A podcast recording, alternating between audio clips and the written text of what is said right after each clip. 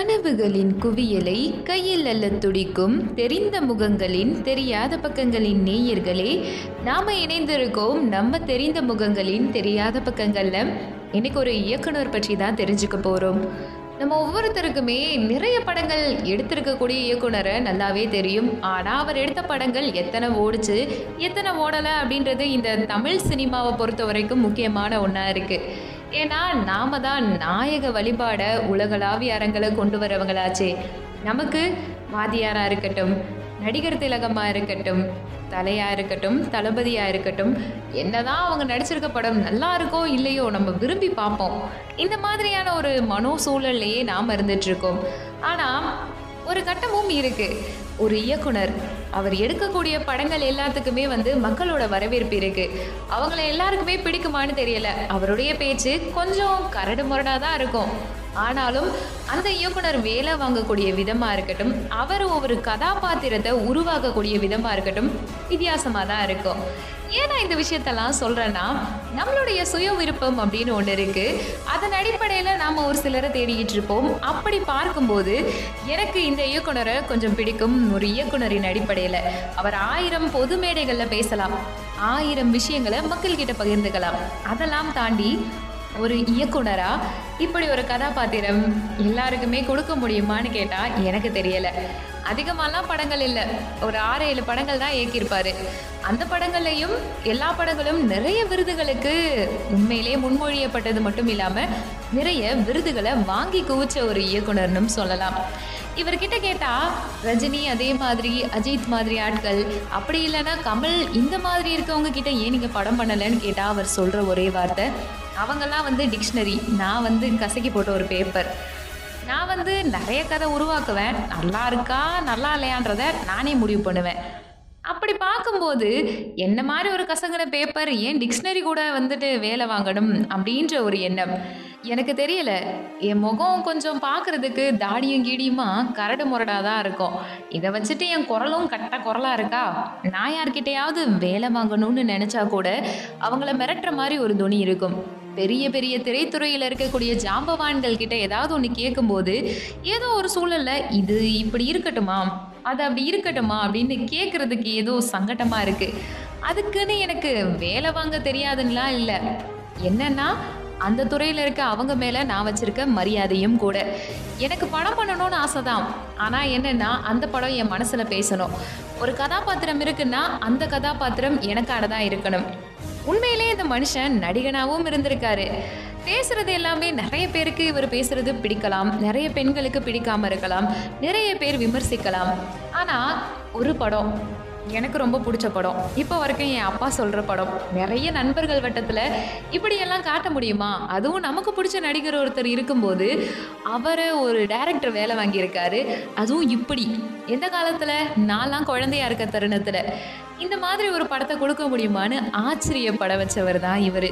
நான் ஏன் இதை சொல்கிறேன்னா இந்த ஒரு வரி உங்களுக்கு ஞாபகம் இருக்குமான்னு தெரியல. டேய் நீ ஜீன்ஸ் போட்ட சகுனிடா கடைசி வரைக்கும் நீ நல்லாவே இருக்க மாட்ட. உனக்கும் ஒரு லவ் ஃபெயிலியர் வரும். ஊரில் புறவ வரவன் எல்லாரோட லவ்வையும் கெடுத்து விடுறல அப்படின்ட்டு நம்மளோட சூர்யா கிட்ட ஒருத்தன் மண்ணவாரி தூத்திட்டு போவான். இது ஒரு படம்.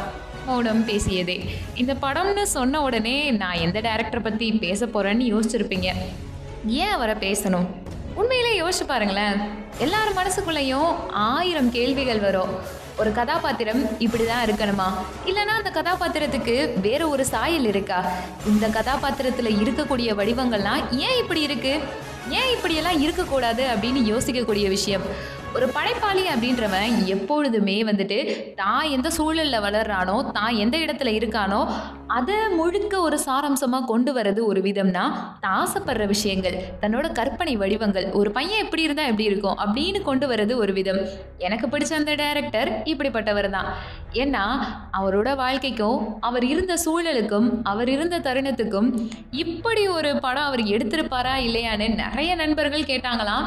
அந்த அளவுக்கு ஒரு படம் தான் மௌனம் பேசியதே. ஏன் இந்த படத்தை நான் அதிகமாக சொல்கிறேன்னா நல்லா யோசிச்சு பாருங்களேன். ஒரு பெண்ணோட கனவு அப்படின்றது என்னவா இருக்கும்? அம்மா அப்பாவோட கனவு என்னவா இருக்கும்? காதல்ன்றது என்ன? இந்த கேள்வியெல்லாம் ஆயிரம் அவங்க மனசுக்குள்ளே வரும் இந்த படத்தை பார்க்கும்போது. சொல்லப்போனால் இந்த இயக்குனருடைய பெயர் கேட்கும் பொழுது இவர் என்னடா பாலால பாதியா? பாலா கூட எப்படா அந்த சண்டையை முடிப்பார்? அண்ணே ரெண்டு பேரும் பேசிக்கங்கண்ணே. நான் கூட நடுவில் தூதா வரேன் அப்படின்னு சொல்கிற அளவுக்கு பேசக்கூடிய ஒரு நபர் தான் அமீர். ஏன் இவரை பற்றி பேசணும் அப்படின்னு யோசிச்சிங்கன்னா எனக்கு அந்த ஒரே ஒரு படம் தாங்க மௌனம் பேசியதே. இந்த படத்தில் அப்படி என்னதான் இருக்குன்னு யோசிச்சா பொதுவாகவே பெண்களுக்கு ஒரு கனவு இருக்கும். அதாவது கல்யாண கனவுகள்னு வரும்போதும் சரி காதல் கனவுகள்னு வரும்போதும் காதலை பொறுப்பாக அணுகணும். இதை நிறைய பேர் சொல்லியிருக்காங்க. ஆனால் இதை எல்லாருமே பின்பற்றுறது இல்லை பெண்களாக இருக்கட்டும் ஆண்களாக இருக்கட்டும் அவங்களுடைய அந்த காதல் உணர்வு கல்லூரியில் பதின் பருவத்தில் கூட படிக்கிற ஒரு பையனாக இருக்கலாம். வெளியில் பார்க்கக்கூடிய யாரோ ஒருத்தர் மேலே இனக்கவர்ச்சியே அதிகமாக வரும். இதனால நிறைய பிரச்சனைகள் ஏற்படும். அப்படி இல்லாமல் ஒரு காதலை ஒரு ஆண் ஒரு பெண் கிட்ட அணுகும்போது பொறுப்பாக எடுத்துகிட்டு போகணும். கல்லூரின்றதை தாண்டி ஒரு பையனுக்கு உணர்வுகள் இருக்கு. அவன் காதலை மறுக்கவும் செய்யலாம். ஏன்னா ஒரு காலகட்டம் இருந்துச்சு.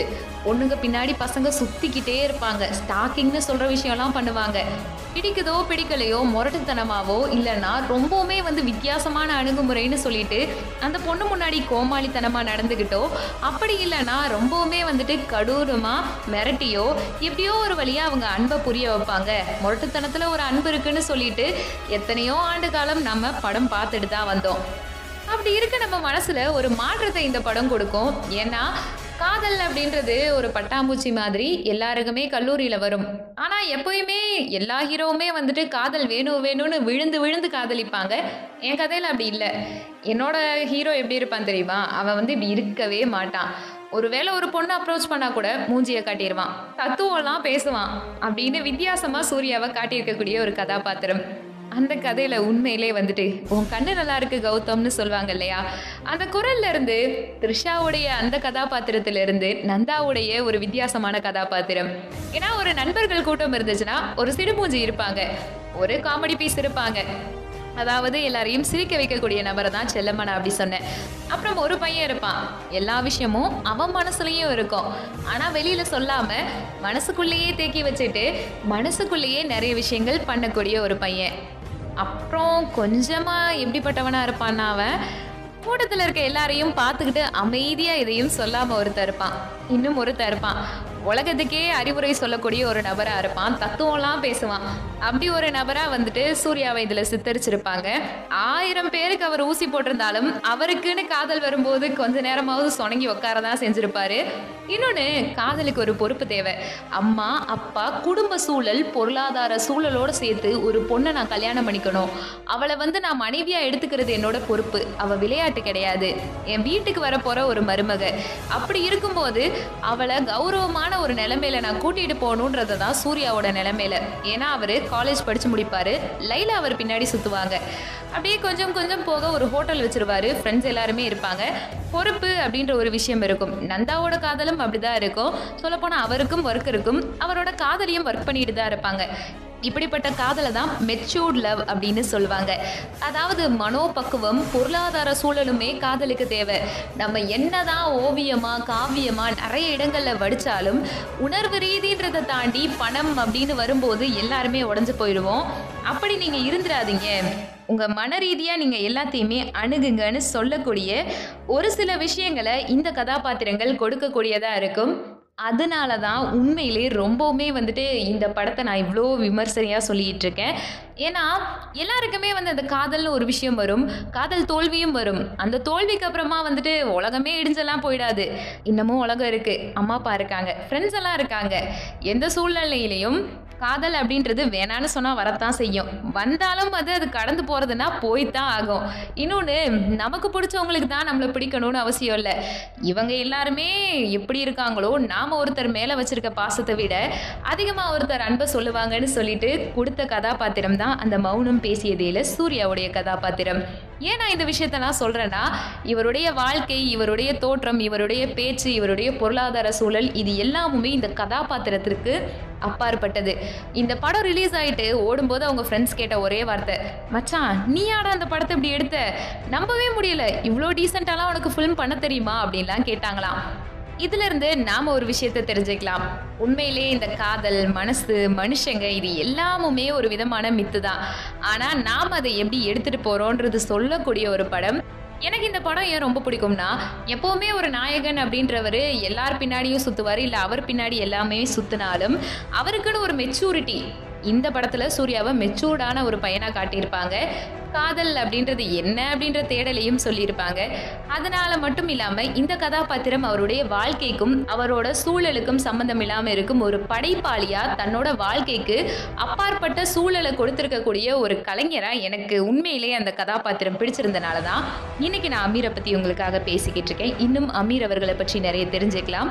உண்மையிலே ஒரு இயக்குனருடைய திறமை அப்படின்றது எதன் அடிப்படையில் அமையும் அப்படின்னு பார்த்தோம்னா அவருடைய குட்டி குட்டியான வார்த்தைகள் ரொம்பவுமே மேன்மையான மெனக்கெடல்கள்னு தான் சொல்லணும். ஏன் இதெல்லாம் சொல்கிறேன் அப்படின்னு பார்த்தோன்னா உண்மையாகவுமே ஒரு இயக்குனர் அப்படின்னும் போது அவருடைய படங்கள் அப்படின்றது தான் பேசணுமே தவிர அவர் மேடையில் ஆயிரம் விஷயங்கள் பேசலாம். அது வேறு. ஒருத்தர் கொண்டாடணும். அதுவும் வந்துட்டு ஏ தரம் பி தரம் சி தரம்னு இருக்கக்கூடிய அனைத்து மக்களுமே கொண்டாடணும்னா அதுக்கு தகுந்த மாதிரி நிறைய படங்கள் இருக்கு. அதன் அடிப்படையில் படத்தை ஒரு இயக்குனர் கொடுக்கும்போது கட்டாயமாக எல்லாராலையுமே அங்கீகரிக்கப்படுவாங்க. உண்மையிலே இந்த மௌனம் பேசியதே படம் மட்டும் இல்லாமல் ராம்னு ஒரு படம். இந்த படத்தை நான் சொல்லியே ஆகணும். ஏன் இதெல்லாம் சொல்கிறேன்னா முக்கியமான காரணம் என்னென்னா ராம் அப்படின்ற படம் வருது. அவர் தான் தயாரிக்கிறாரு. நிறைய பேர்கிட்ட வந்து கடன்லாம் அவர் வாங்குறாரு. குட்டி குட்டியாக இருபதாயிரம் ஐம்பதாயிரம்னு. நிறைய கடன்கள்லாம் வாங்கிட்டு இருக்காரு. அந்த ஒரு தருணத்தில் இயக்குனர் சேரன் வந்து மேடையில் சொல்கிறாராமா என்னது இது? எனக்கு இந்த கடன் அதுக்கெல்லாம் கையெழுத்து போட்டு ரொம்ப கஷ்டப்படுறேன். ரொம்ப வருத்தமாக இருக்குது அப்படின்லாம் சொல்லிக்கிட்டு இருக்காராம். அந்த தருணத்தில் இவர் என்ன நினைச்சாரோ என்னவோ வேகமாக போயிட்டு அவர்கிட்ட தனியாக போயிட்டு கையை பிடிச்சிட்டு ஒரு வார்த்தை சொன்னாராம். என்கிட்ட காசு இருக்கான்லாம் தெரியல ஆனால் ஒரு லட்சம் வரைக்கும் உங்ககிட்ட பணம் கொடுக்கலாம் அப்படின்னு யோசிக்கிறேன். வேணா வாங்கிக்கிறீங்களான்னு கேட்டாராம். இதுதான் மனசு. நம்ம ஆயிரம் சம்பாதிக்கலாம் நிறைய பொருள் ஈட்டலாம் எல்லாத்தையுமே சேர்த்து வைக்கலாம். நம்ம குழந்தைகளுக்கு பேரம்பேத்திக்குன்னு சொல்லிட்டு ஸ்டெம் செல்ஸ்ல இருந்து எல்லாத்தையுமே சேகரித்து நம்ம உயிரை காப்பாற்றிக்கணும்னு இப்போ இருக்க எல்லாருமே ஓடிக்கிட்டு இருக்கோம்ல. ஆனால் அந்த ஒரு தருணத்தில் குறிப்பிட்ட தருணத்தில் யாருக்காவது பண உதவி தேவை பொருள் உதவி தேவை ஏதோ ஒரு இடத்துல யாரோ கண்ணீர் வடிச்சு நிற்கிறாங்க அந்த இடத்துல உதவி பண்ணணுன்ற மனசு இதெல்லாம் ஒரு தனியான அழகியல்னு தான் சொல்லணும். அதாவது எனக்கு பாடல் எழுத வாய்ப்பு கிடைக்குமா கிடைக்குமான்னு தினமும் அவங்களுடைய ஆஃபீஸ்க்கு வரும்போது அப்போலாம் வந்துட்டு பார்த்துக்கிட்டே இருந்தாராம். அந்த தருணத்தில் பாலா அவர்களும் இவரும் வந்துட்டு ஒரு நல்ல பாண்டிங்கில் தான் இருந்துட்டு இருக்காங்க தினமும் பார்த்துட்டு இருக்கும்போது ஏதோ ஒரு தருணத்தில் அவர் மனசுக்குள்ள ஒரு எண்ணம் வருது. அமீர் பார்க்குறாரு. பார்த்துட்டு சொன்ன வார்த்தை ஸ்னேகன் கிட்ட இல்லைங்க நீங்கள் வராதீங்க டைம் வேஸ்ட்டு விட்டுருங்க நீங்கள் அடுத்த வேலையை பார்க்கலான்னு சொல்லிட்டு உங்களை நான் மனசில் நினச்சிக்கிறேன். ஒருவேளை நான் படத்துலலாம் வந்துட்டு டேரக்ட்லாம் பண்ணால் நீங்கள் வந்து உங்கள் பாட்டெல்லாம் எனக்கு எழுதி தருவீங்களான்னு கேட்க. இதை கேட்ட உடனே ஸ்னேகனுக்கு ஒரு சந்தோஷம். அப்படி தான் ஆரம்பிக்குது அவங்களுடைய அந்த பயணம் அப்படின்றது. அதன் அடிப்படையில் அந்த பயணத்தின் அடிப்படையில் எல்லாருமே இணைகிறாங்க இணைஞ்சிட்டு அந்த ராம் படத்தில் கொடுக்கக்கூடிய அந்த அழகான பாடல்கள் எல்லாமுமே எப்படி இருக்கும்னு உங்களுக்கு தெரியும். அதே மாதிரி ஸ்னேகனோட பாடல்கள் நான் முன்னாடியே சொன்ன மௌனம் பேசியதே படத்தில் ஆடாத ஆட்டம் எல்லாம். இந்த பாட்டு கேட்டுட்டு நீங்கள் யாருமே வந்துட்டு சொல்லிட முடியாது. இருக்க இந்த வாழ்க்கையில் இருக்க இந்த தருணத்தில் நீ வாழ்ந்துரு தயவு செஞ்சு வாழ்ந்துரு. இதுக்கு தாண்டி ரொம்ப தவறுகள்லாம் பண்ணாத யாரையுமே காயப்படுத்தாத காசுக்காக பொருளுக்காக அழகுக்காக பொண்ணுக்காக பையனுக்காகன்னு ஓடாதன்ற வார்த்தையெல்லாம் சொல்லக்கூடிய பாடல். இந்த ஒரு நட்பு யுவன் சங்கரோட சேர்ந்து இணைய வைக்கிற ஒரு பயணம். ஏன்னா யுவன் சங்கர் அவங்க அம்மாவை பற்றி யோசிக்கும் போது அவ்வளோ அழகாக ஒரு பாடல் வந்திருக்கும். தாயே எந்தன் மகளாய் மாற அப்படின்ற அந்த வரி அவருடைய வாழ்க்கையில் உண்மையிலேயே நடந்திருக்கு. அந்த வரி எழுதினவர் ஸ்நேகன் அந்த படத்தோட இயக்குனர் உங்க எல்லாருக்குமே தெரிஞ்சிருக்கக்கூடிய அமீர் அவர்கள் தான். அந்த படம் உண்மையிலே ஆரம்ப காலகட்டத்தில் ராமன்ற படத்தை ஒரு ரெண்டு வாரமாக யாருமே அங்கீகரிக்கல. யாராலையும் அந்த படம் பார்க்கவும் படலை. சொல்லப்போனால் அந்த சமயத்தில் இவரும் கடன்லாம் வாங்கியிருக்காரு. என்னடா இது ப்ரொடியூஸ் பண்ணியிருக்கோமே என்ன பண்ண போகிறோம் அப்படின்னு அந்த தருணத்தில் அவர் அப்படியே உடஞ்சி போய் சொணங்கி போயெல்லாம் நிற்கலையாமா பார்க்கலாம் என்ன நடக்குது அப்படின்னு பார்த்துட்டு இருக்கும்போது ரெண்டு வாரம் கழிச்சு எல்லாருமே கூட்டம் கூட்டமாக அந்த படத்தை பார்த்து வாங்காத விருதுகள் இல்லை. பாடல்களுக்காக இருக்கட்டும் காட்சிக்காக இருக்கட்டும் இயக்கத்துக்காக இருக்கட்டும் அவ்வளோ விருதுகள் வாங்கி குமிச்ச ஒரு படத்தை கொடுத்துருக்காரு ராம் அப்படின்னு சொல்லிட்டு. அதில் ஒரு டைலாக் இப்போ வரைக்குமே நம்ம பசங்கள்லாம் கிண்டலாக சொல்லிட்டு இருப்பாங்க நான் சாமி புள்ளன்னு. உண்மையிலேயே நல்லா யோசிச்சு பாருங்க. ஒரு பையனுக்கு சரியான நண்பர்கள் இல்லை அம்மாவும் வந்து தனியாக இருக்காங்க. அந்த தருணத்தில் ஒரு அம்மா பையனுடைய உறவு அப்படியே அவன் அப்பாவாக மாறுவான் அம்மாவை குழந்தையா பார்ப்பான். இப்படி தான் போயிட்டு இருக்கும் அந்த உறவுக்குள்ள வரக்கூடிய பிரச்சனைகள். ஏன்னா வெளி உலகம் வந்து எல்லாரையுமே வந்து கெட்டவன் கெட்டவன்லாம் சொல்லாது. யார் அமைதியாக இருக்கானோ யார் கொஞ்சம் வித்தியாசமாக இருக்கானோ அவனை தான் கெட்டவன்னு பட்டம் கொடுக்கும். அப்படி கொடுக்கும்போது உண்மையிலே வந்துட்டு எல்லார் முன்னாடியும் நல்ல தோற்றத்துல நல்ல குடும்ப பின்னணியில நல்ல சூழல்ல இருக்க ஒருத்தருடைய குழந்தை வந்து தப்பு பண்ணிடுவாங்க அந்த உண்மையெல்லாம் கண்டுபிடிச்சு வெளியில வர ஒரு வித்தியாசமான கதை தான். இந்த படத்தை நீங்களும் பார்த்துருப்பீங்க. கட்டாயமா அந்த அம்மா சென்டிமெண்ட்டாக இருக்கட்டும் ஒரு நடிகர்கிட்ட வேலை வாங்கக்கூடிய விதமாக இருக்கட்டும் ஜீவா கிட்ட வித்தியாசமாக வேலை வாங்கியிருப்பாரு. இது எல்லாமுமே தான் ஒரு இயக்குனருடைய நுணுக்கம். அவர் சொல்கிற ஒரே ஒரு வார்த்தை நான் எதை பார்த்தாலும் என் கண்ணுக்கு அதில் இருக்கக்கூடிய குறைகள் மட்டும்தான் தெரியும். அதனாலயே நான் இதையும் சரியாக பார்க்க மாட்டேன்னு. இதெல்லாம் கேட்கும்போது எனக்கு இந்த பள்ளிக்கூடத்தில் படிக்கும்போது என்னோட வாத்தியார்லாம் பேசுவாங்கல்ல அது மட்டும்தான் ஞாபகம் வந்துச்சு. உண்மையிலேயே சொல்லணும்னா அந்த அளவுக்கு ஒரு நபருடைய அந்த வார்த்தைகளாக இருக்கட்டும் படத்தில் ஒரு இயக்குனராக இருக்கக்கூடிய பங்காக இருக்கட்டும் ரொம்பவுமே சிறப்பாக இருக்கு. உண்மையிலேயே சொல்லணும்னா அமீர்னு சொல்லும் பொழுது அந்த பருத்தி வீரன் படம் யாரா அந்த திருட்டு பையனை இவ்வளோ அழகாக காட்டியிருக்குதுன்னு யோசிப்போம். ஏன்னா அதில் பேசக்கூடிய ஒவ்வொரு வசனங்களாக இருக்கட்டும் நம்மளுடைய பாரதி அவர்களை என்னதான் பையா படத்துல டாப் டு பாட்டம் ட்ரெண்டியா காட்டியிருந்தாலும் பருத்தி விரல்ல அந்த லுங்கி அந்த அழுக்கு சட்டையை போட்டுட்டு அவர் பேசக்கூடிய வசனங்கள் எல்லாமுமே ஊர்க்கார பையனா மட்டும் இல்லாம உண்மையிலேயே ஒரு பையன் அப்படி இருந்தா எப்படி இருக்கும்னு யோசிக்க வைக்கக்கூடியதா இருக்கும் அந்த ஒரு கதாபாத்திரம். இரண்டாயிரத்தி ஏழுல வந்திருக்கக்கூடிய இந்த படம் ஏன் அந்த அளவுக்கு பேசப்பட்டுச்சு அப்படின்னும் போது இனம் சாதின்றதை தாண்டி உண்மையிலே அந்த ஊர் பையன் நக்கலா குடிச்சிட்டு ஜாலியாக சுற்றிட்டு இருக்க ஒருத்தனோட கேரக்டர் எப்படி இருக்கும் அதில் சித்தப்பான ஒரு கதாபாத்திரம்.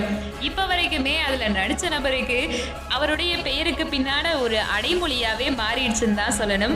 அந்த அளவுக்கு ஒரு படம் அதீதமாக டெப்த்தாக இன்ன வரைக்குமே பேசப்படுது அப்படின்னு சொல்கிறது மிகையாகாத ஒன்று. ஏன்னா வேலை வாங்கும் திறன். ஒரு இயக்குனருடைய முக்கிய பணி என்னன்னா பெரிய இயக்குனர் சின்னவர் எவ்வளோ பெரிய ஹீரோ இவரோட பையன் அவரோட பையன்னா பார்க்காம வேலை வாங்கணும். அதன் அடிப்படையில் பார்த்தா கார்த்தி அவர்கள் கிட்ட இவர் நல்லாவே வேலை வாங்கியிருப்பாரு. ஒரு கிராமத்தில் இருக்க பொண்ணு அதுவும் வகுடு எடுக்கிறத பற்றி நம்ம கிராமத்துலலாம் ஒரு விஷயம் சொல்லுவாங்க. அதாவது நேர் வகுடு எடுத்தா அவள் வாழ்க்கை நல்லா இருக்கும் கோண வகுடு எடுத்தா அவள் வாழ்க்கை கோணிக்கிட்டே போயிடும்னு நிறைய பேர் சொல்லுவாங்க. அதன் அடிப்படையிலேயே வந்துட்டு உண்மையாக வந்துட்டு பிரியாமணியை காட்டியிருக்கக்கூடிய அந்த தோற்றம் கோணவகடு தான் அவங்க எடுப்பாங்க. அதனால தான் அவங்க வாழ்க்கை வந்து முடியும் போது இப்படி ஆயிடுச்சேன்னு சொல்லக்கூடிய ஒரு விஷயமா கூட இருக்குமாம். அந்த அளவுக்கு அதில் இருக்கக்கூடிய எல்லா விஷயங்களுக்கும் நுணுக்கமான வேலைகளுக்குமே வந்து முக்கியத்துவம் கொடுத்துருக்காங்க. இதெல்லாம் தாண்டி ஆதி பகவன் அப்படின்னு ஒரு படம். இந்த படம் இரண்டாயிரத்தி பதினொன்றில் வந்திருக்கு. ஜெயம் ரவியை பார்க்காத ஒரு கோணத்தில் நம்மளால் பார்க்க முடியும். அடுத்ததாக ஒரு படம் என்னன்னு பார்த்தோம்னா சந்தன தேவன் இந்த படம் இன்னும் வெளியாகலை. அவர் இயக்கி வெளியில வந்ததே மொத்தம் நான்கு படங்கள். இதெல்லாம் தாண்டி ராஜன் அதாவது உங்க எல்லாருக்குமே ரொம்பவுமே பிடிச்சிருக்கக்கூடிய ஒரு படம்னு தான் சொல்லணும். வடச்சென்னை படத்துல இதுல ஒரு கதாபாத்திரம் நடிச்சிருப்பாங்க. அதாவது ராஜன் அப்படின்ற கதாபாத்திரத்துல இவர் ஏற்று நடிச்சிருப்பாரு. சொல்லப்போனா அவர் கூட இருக்கவங்களும் சரி அவரை சுத்தி இருக்க எல்லாருமே வளர்த்தியா இருப்பாங்க. ஆனா இவருடைய கதாபாத்திரம் தான் ரொம்ப பேசு பொருளா இருக்கும்.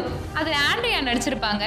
உண்மையிலேயே அந்த கதாபாத்திரத்துக்காக அவர் எடுத்துக்கிட்ட அந்த மெனக்கெடலா இருக்கட்டும் ஒவ்வொரு விஷயமுமே தனித்துவமானதா தான் இருக்குன்னு சொல்லணும். அதெல்லாம் தாண்டி ஒரு நபரா யோசிக்கும்போது இவர் சிறு வயதுல இருந்தே ரொம்பவுமே துரு துருன்னு இருக்கக்கூடிய ஒரு நபரா. இவர் வந்து வீட்டில் எந்த பேச்சையுமே கேட்க மாட்டாரு.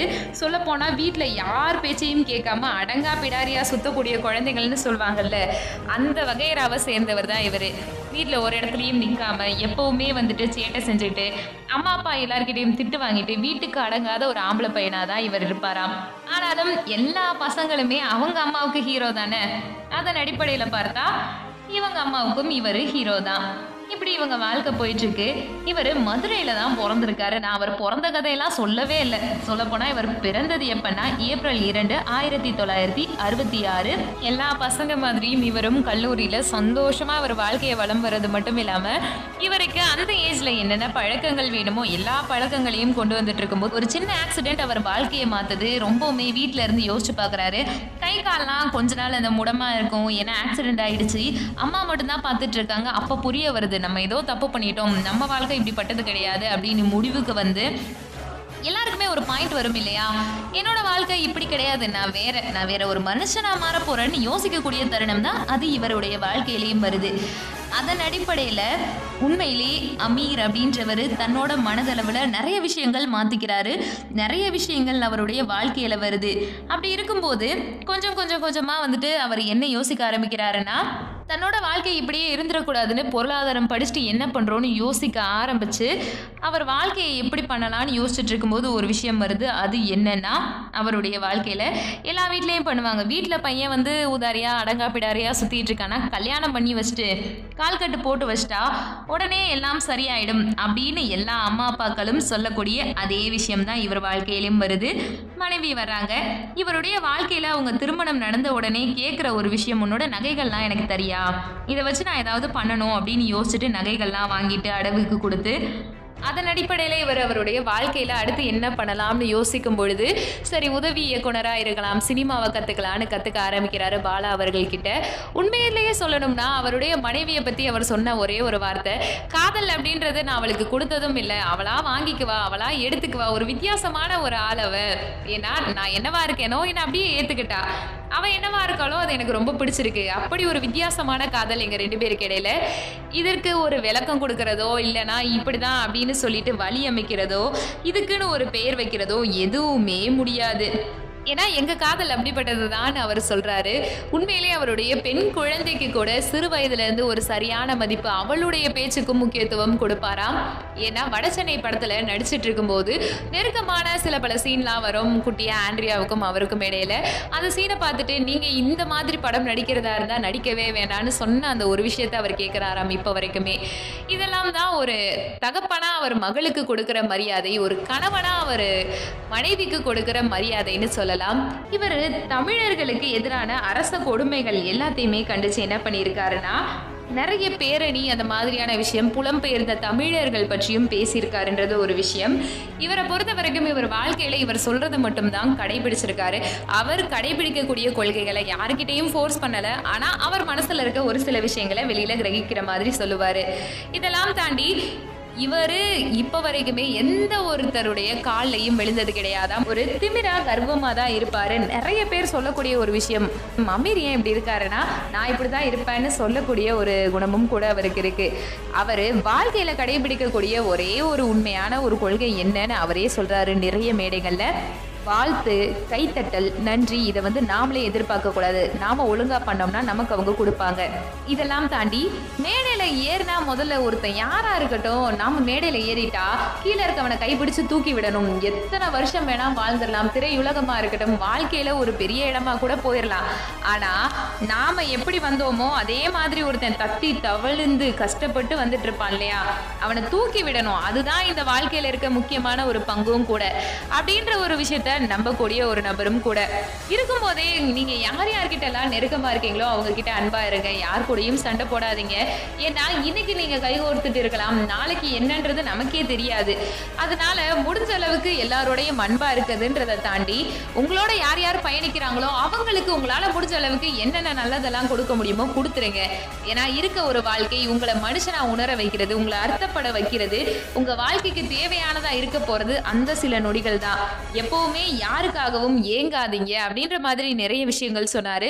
எனக்கு ஏன் இவர்கிட்ட இந்த கொள்கைகள் எல்லாம் பிடிச்சிருந்துச்சு? அவர் கடைபிடிக்கிற கொள்கைகளுக்கு நான் அப்பாற்பட்டு இருக்கேன் இல்லைன்னா அதை அக்செப்ட் பண்ணிக்கிறேன்றதை தாண்டி ஒரு மனிதர் அப்படின்னு இருக்கும் பொழுது இவ்வளோ விஷயங்கள் அவர் கொடுக்க முடியுமா? ஒரு படத்துல ஒரு இயக்குனரை பார்க்கும்போது இவருடைய வேலை நல்லா இருக்கேன்னு ரசிக்கக்கூடிய ஒரு திறன் யோகி அப்படின்ற ஒரு படம் குழந்தையோடையே பயணிச்சுட்டு இருப்பாரு. அவருடைய தோற்றம் அப்படி இருக்குன்றனால கதை எப்படி வந்துச்சான்லாம் தெரியல.